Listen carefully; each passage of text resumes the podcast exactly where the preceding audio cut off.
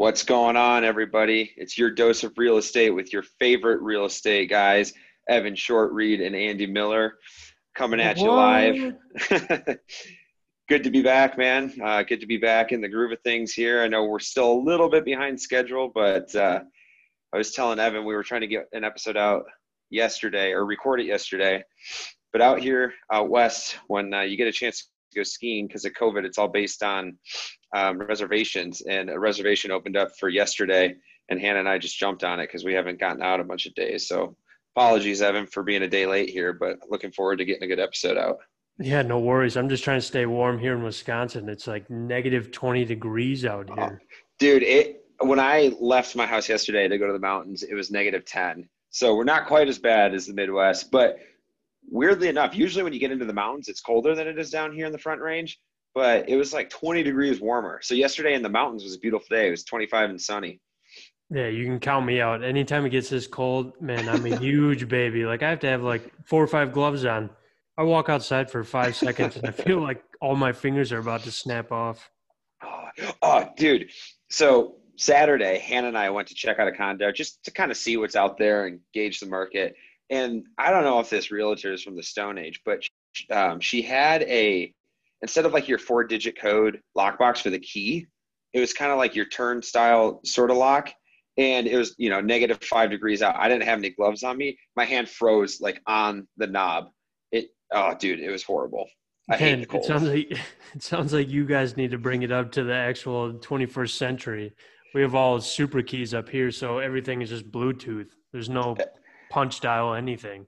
Yeah, that's nice. I've only had one of those, but the rest are punch out. I don't know why. I don't know who I need to talk to about modernizing the process out here. You'd think, dude, just with how crazy the market is out here, that people would be more up to date with that stuff. But I know, and that's just what Andy and I were just talking about. I was just filling them in that my wife and I have now written on our third house here in the Madison market and have gotten beat. The first two, there was 9 to 10 offers. This last one, there was 13 offers. And I told Andy, I don't know what else to do. I'm writing 20, 30,000 over and waiving my commission on these homes. And I don't know if people out of the blue are coming in with cash or who knows what, because I'm even coming down to saying no inspection just because I'm like, well, that might just be a contingency I don't want them to look upon. So, yeah, I mean, especially if you're are you looking at newer builds still, or what kind of? Yeah, kind of, sort of. We're trying to look for decent space. I mean, people may love or hate this on this podcast, but I refuse to wear a mask at a gym. So I need a place to have a home gym. Becca obviously needs a place to work because she's working from home, and we'd like at least 3 bedrooms. So we're looking like 3 bedrooms plus den, weight room. It doesn't have to be a finished basement or anything, but probably 2,000 to 3,000 square feet. I mean, it kind of sounds outrageous for a 25-year-old, but dude, I get it. Yeah. If the wife is working from home, I don't want her cooped up in an 800 square foot apartment forever. Yeah. Yeah, it's nice to be able to go to different rooms in the house, get a change of scenery and stuff. So I feel that. Yeah, when Hannah and I were in that little 600 square foot, 2-bedroom, 1-bath, it was nice because we were getting rental income out of the basement. But during COVID, that was right at the heart of the lockdown, so nothing was open. You couldn't go out to eat or anything. Basically, grocery store, and that's it. We were like, we need more space. This felt like you're on top of each other. Yeah. So, I mean, that kind of leads into where we want to take this podcast this week and kind of talk about the pre-approval process and how you should start it before you go out for your new home search. Because with the way the market is, if you're not pre-approved and you're running around with a realtor, you may fall in love with a house and you may not be able to afford it. Or there might be, like for me, there's 35 people showing these homes that we're writing on. Like, that's just unreal to think about. Yeah, it's crazy. Yeah, I mean, I just got a notification on one of the places I looked at this weekend, went under contract. A place I looked at 2 weeks ago, like one of the first places I looked at with my license, just went for 70 over asking. Yeah, and I don't have 70 over asking unless I'm writing it for anywhere from 250 to 300, then I probably could, but I'm not trying to do that because I'm trying to have an appraisal actually save me. Yeah. Well, and the key is with these, Evan, like we've been talking about, is to you got to be pre-approved before you go in and write these offers, which is a good segue into what we want to talk about today. But so yeah, Evan, why don't you touch on real quick for the listeners out there that don't know, what's the difference between being pre-approved and pre-qualified?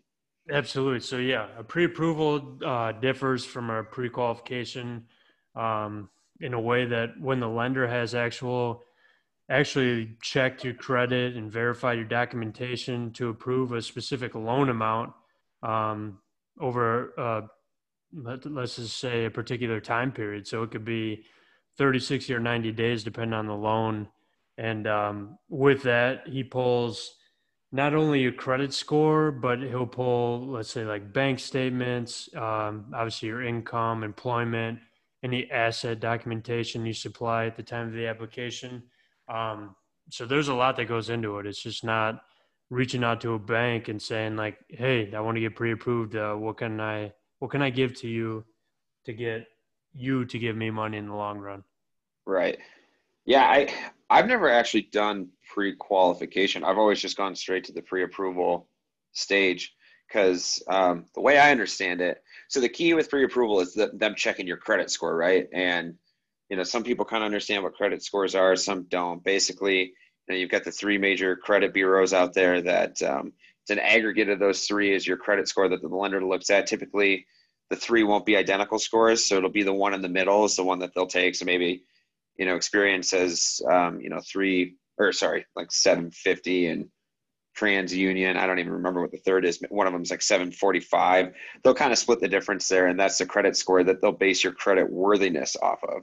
So this is a lot of money we're talking, right? Hundreds of thousands of dollars that these banks are lending you. They got to make sure that you can pay it back monthly. That's why they're going to check your income statements from your employer, look at your bank account, see how much money you actually have in there, make sure you can make the down payment, and keep paying them at the end of the day, because they're not in the business of losing money. Absolutely. Yeah. They're not just going to give you whatever you ask for. This isn't 2006 to 2008. Yeah. Which important point to hit there. I like that you brought up 2006 to 2008, because what I'm really sick of hearing is people saying, oh, the market's going to crash. You know, you're going to see a bunch of foreclosures, which we might. It's hard to tell because banks are allowing people to go into forbearance. We're basically just delaying their payments. But what people don't understand is back in 2006 and before that, dude, anybody and their mom could go get a loan for like 120% of the value of the home, and they wouldn't even verify your income. So there was people out there with, you know, very unstable jobs that were seeing what the real estate market was doing. They're thinking, shoot, even if I can barely make the payments, I can flip this place in 6 months and make money. You know, come 2006, all these people that took out these enormous loans that they couldn't pay, and then the market crashed, right? So people weren't buying houses anymore, and all these people were carrying these loans that they couldn't pay, and that's why we saw this massive uptick in foreclosures, just because the supply that hit the market, you know, it got super saturated, and a lot of people lost out on a lot of wealth. Yeah, and kind of what Andy's trying to hit on is getting pre-approved right now is what I try to push that on anybody that's looking for a house right away, because one, you don't want to waste anyone's time. You don't want to waste your time looking at homes, and two, you don't want to waste the realtor's time trying to set all these showings up, because at the end of the day, A, you want to be in a house, and B, the realtor on the other end wants to still get paid for their due diligence of showing you the house. So yep. Getting pre-approved before you begin house hunting, this allows you to know how much house you can realistically afford. And knowing this really narrows down the options and makes your selection process a lot easier. Yeah. And if you're not quite ready to buy yet, I would say don't ask an agent to take you to a property. Unless it's someone like me, I don't have many clients. I really enjoy it. But Evan, you were just telling me how busy you are. So like if you don't have a pre-approval, it doesn't make any sense to go look at the houses. You can hop on Zillow or realtor.com, or your agent can set you up with an MLS search to kind of narrow down your criteria. Look at the pictures and get an idea. It may be asked to go look at one or two. So like, if you don't know what 1,600 square feet feels like, you know, go check it out and see. But if you're not serious about buying in this market right now, you're really doing your agent a disservice, yourself a disservice, because you're going to get your hopes up. And if you're not pre-approved, you're not able to act fast, and you're going to miss out on the home. Like homes are going off the market in a week or two right now. It's it's insane. So if you're not pre-approved, you're not helping yourself. You're not helping your agent, and you're just kind of setting yourself up for disappointment at the end of the day.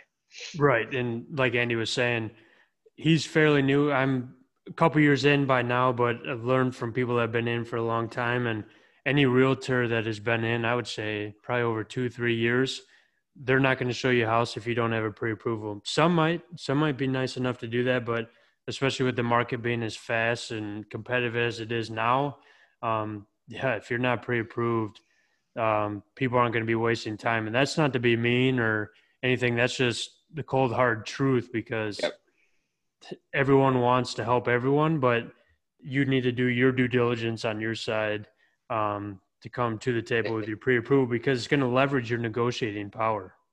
For sure.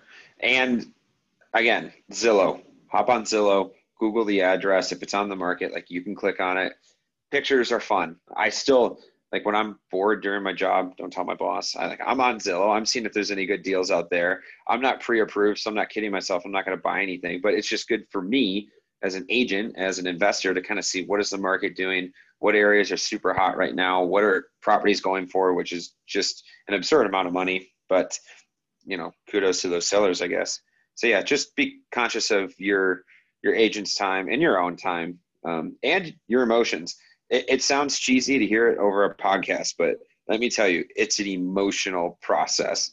And if you miss out on an opportunity because you weren't ready, it's one thing if you're in Evan's shoes where it's like, okay, somebody just offered more money, more power to them, right? But if you're like, oh shoot, I'm really kicking myself because, 2 weeks ago I was messing around playing Call of Duty or something. It takes 5 minutes to get your information to a lender and figure out what's a realistic loan that I can take out.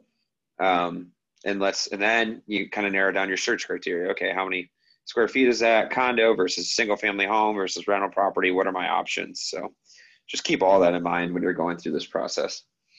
Yeah. I mean, and to kind of recap everything we've been talking about, because Andy and I tend to kind of get off track a little bit.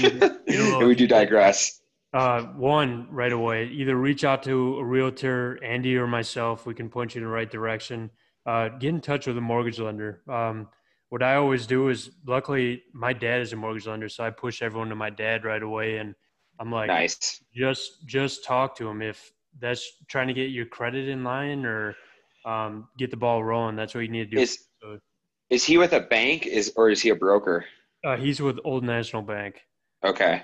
So I think it's important to touch on too. There's a lot of different ways to get a loan, right, Evan? So like your dad's with a bank, so that bank will service the loan or sell it off. There's also mortgage brokers out there. So basically it's like an insurance broker, right? You go to them, say, hey, I need this type of loan. They'll shop around other banks for you and figure out the best rate and terms that you can get given your credit score and stuff like that. So I've done both. I've gone through a broker and I've gone through a credit union.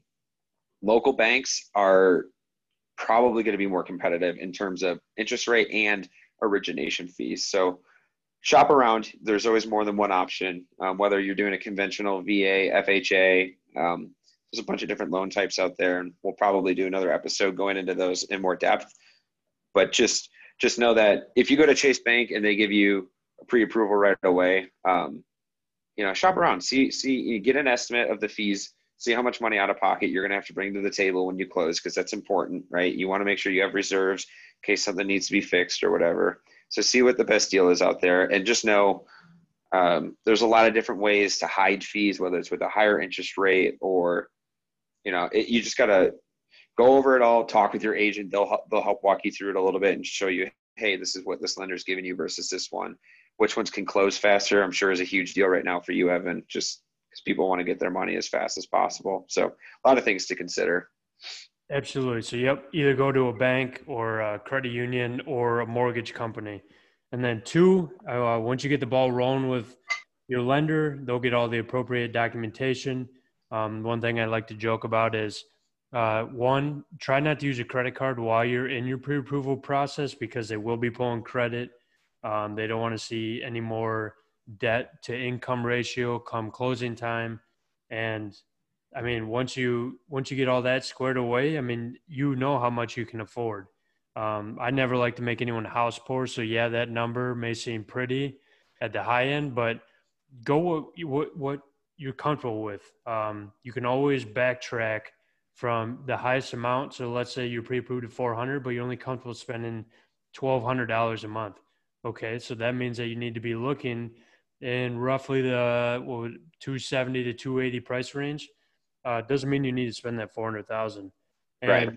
I mean, it just adds confidence to your offer. So I know anytime you write an offer, and I'm sure this is pretty transparent in any state, is you have to turn in a pre-approval with that offer showing that your clients are pre-approved already and they're not just wasting time.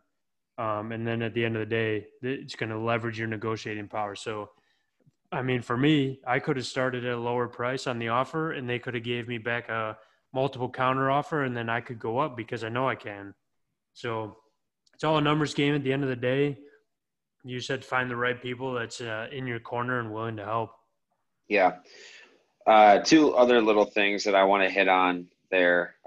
First one, so your credit score, when a lender pulls your credit score, that does negatively affect your credit score. So say you're at like a 760, right? And then, which most people, like if you're through a major bank, you can get a rough idea of what your credit score is through an app that they provide.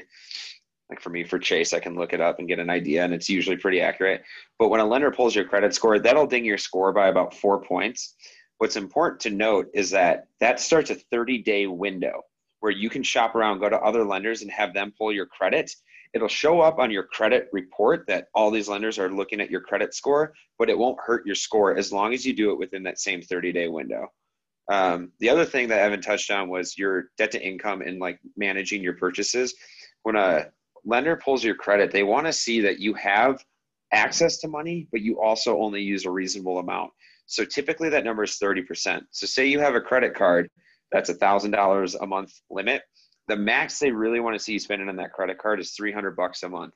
That shows that you're smart with your money. It shows that you're not maxing out your, you're not putting extra stress by adding expenses into your life. And that shows that you're managing your money well, because they'll see that and say, okay, if they're not spending $1,000 a month here, I have a better reason to believe that they're going to be able to pay their loan when we approve them, or pre-approve them at least, and then approve them eventually and close on a new home. Right. And I mean, we've kind of thrown a lot at you right here, but I mean, at the same time, Andy and I are always available to talk. This stuff is, I mean, to us kind of second nature by now, but I mean, we're more than willing to get on the phone, getting on a podcast with anyone and just kind of help you with this process. Like I said, you just have to find the right people. Find the right people. Surround yourself with people who care too, right? There's definitely sleazy agents out there that are just trying to move you through the process as quick as possible. Find somebody who cares. Talk to some of their older clients too. Same for lenders. You can see, kind of get referrals and stuff like that to make sure that other people are satisfied. And also, like Evan said, we're here to answer questions. And if there's something you want us to go more in depth on, reach out, because clearly we love talking about this stuff. You guys listening might think we're crazy, but it's just fun to know this stuff, and it's all part of the game. Right. I mean, Andy, if you want to kind of just wrap it up, let them know where to find us. And I mean, what do you want to talk about next week? So that way they know what we're all about for next week.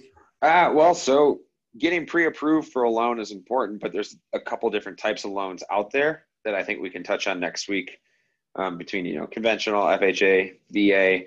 We can talk a little bit about private lending. I think that'd be good for people to know, that there's not just one, standard option of loans, a lot of different options.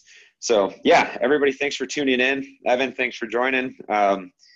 Just get pre-approved, start talking to lenders, see what they can do for you, figure out where you're at financially. And worst case scenario, they can just give you a few suggestions. Maybe your credit score is lower than you thought.